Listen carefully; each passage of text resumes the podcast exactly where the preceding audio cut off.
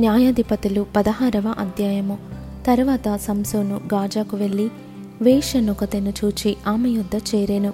సంసోను అక్కడికి వచ్చెనని గాజా వారికి తెలిసినప్పుడు వారు మాటు పెట్టి రేపు తెల్లవారిన తరువాత అతని చంపుదుమనుకొని పట్టణపు ద్వారమునొద్ద ఆ రాత్రి అంతయు పొంచియుండిరి. సంసోను మధ్యరాత్రి వరకు పండుకొని మధ్యరాత్రి లేచి పట్టణపు తలుపులను వాటి రెండు ద్వారబంధములను పట్టుకొని వాటి అడ్డకర్రతోటి వాటిని ఊడబెరికి తన భుజముల మీద పెట్టుకొని హెబ్రోనుకు ఎదురుగానున్న కొండ కొనకు వాటిని తీసుకొని పోయెను. పిమ్మట అతడు షోరేకు లోయలోనున్న దెలీల అను స్త్రీని మోహింపగా ఫిలిస్తీన్ల సర్దారులు ఆమె యొద్దకు వచ్చి ఆమెతో నీవు అతన్ని లాలన చేసి అతని గొప్ప బలము దేనిలోనున్నదో మేమేలాగూ అతని గెలువవచ్చునో తెలుసుకొనుము. మేము అతని బంధించి అతని గర్వము అనుపుదుము. అప్పుడు మాలో ప్రతివాడును వెయ్యిన్ని నూరు వెండి నాణెములను నీకిచ్చేదమని చెప్పిరి. కాబట్టి దెలీలా నీ మహాబలము దేనిలోనున్నదో నిన్ను దేని చేత కట్టి బాధింపవచ్చునో నాకు దయచేసి తెలుపుమని సంసోనుతో ననగా సంసోను ఏడు నిరవంజి చువ్వలతో నన్ను బంధించిన ఎడల నేను బలహీనుడనై సామాన్య మనుషులలో ఒకని వలె అవదునని ఆమెతో చెప్పెను. ఫిలిస్తీయుల సర్దారులు ఏడు నిరవంజి చువ్వలను ఆమె యొద్దకు తీసుకొని రాగా ఆమె వాటితో అతని బంధించెను. మాటున నుండి వారు ఆమెతో అంతఃపురములో దిగియుండిరి కనుక ఆమె సంసోను ఫిలిస్తీయులు నీ మీద పడుచున్నారని అతనితో అనగా అతడు అగ్ని తగిలిన నూలు రీతిగా ఆ తడపలను తెంపెను గనుక అతని బలము తెలియబడలేదు. అప్పుడు దెలీలా ఇదిగో నీవు నన్ను ఎగతాళి చేసి నాతో అబద్ధమాడితివి. నిన్ను దేని చేత బంధింపవచ్చునో దయచేసి నాకు తెలుపమని సంసోనుతో చెప్పగా అతడు పేనిన తరువాత పనికి పెట్టని క్రొత్త తాళ్ళతో నన్ను బాగుగా బంధించిన ఎడల నేను బలహీనుడనై సామాన్య మనుషులలో ఒకని వలె అవదునని ఆమెతో చెప్పెను. అంతట దెలీలా పేనబడిన క్రొత్త తాళ్ళను తీసుకొని వాటితో అతని బంధించి సంసోను ఫిలిస్తీయులు నీ మీద పడుచున్నారని అతనితో అనెను. అప్పుడు మాటున నుండివారు అంతఃపురములో నుండిరి. అతడు తన చేతుల మీద నుండి నూలు పోగును వలె ఆ తాళ్ళు తెంపెను. అప్పుడు దెలీలా ఇది వరకు నీవు నన్ను ఎగతాళి చేసి నాతో అబద్ధములాడితివి. నిన్ను దేని వలన బంధింపవచ్చునో నాకు తెలుపుమని సంసోనుతో చెప్పగా అతడు నీవు నా తల జడలు ఏడును అల్లిక అల్లిన ఎడల సరి అని ఆమెతో చెప్పెను.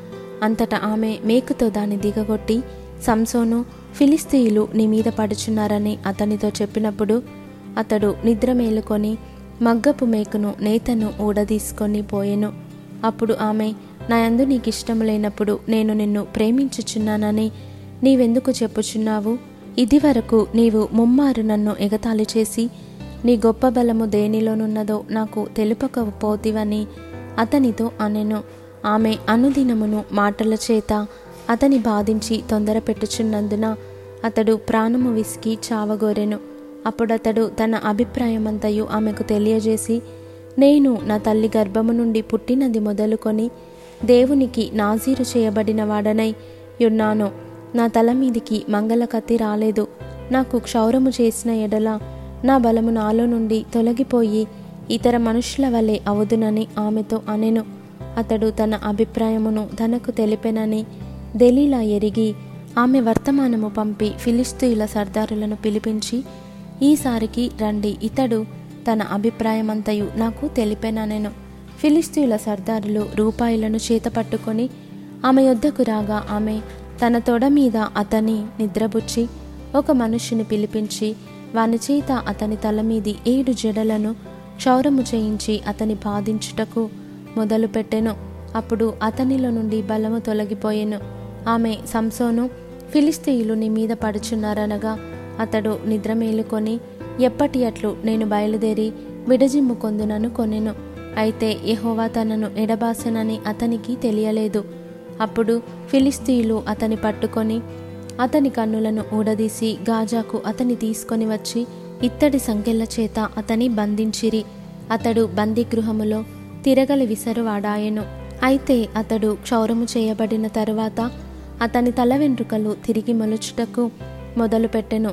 ఫిలిస్తీన్ల సర్దారులు మన దేవత మన శత్రువైన సంసోనును మన చేతికి అప్పగించియున్నదని చెప్పుకొని తమ దేవత అయిన దాగోనుకు మహాబలి అర్పించుటకును పండుగ ఆచరించుటకును కూడుకొనిరి.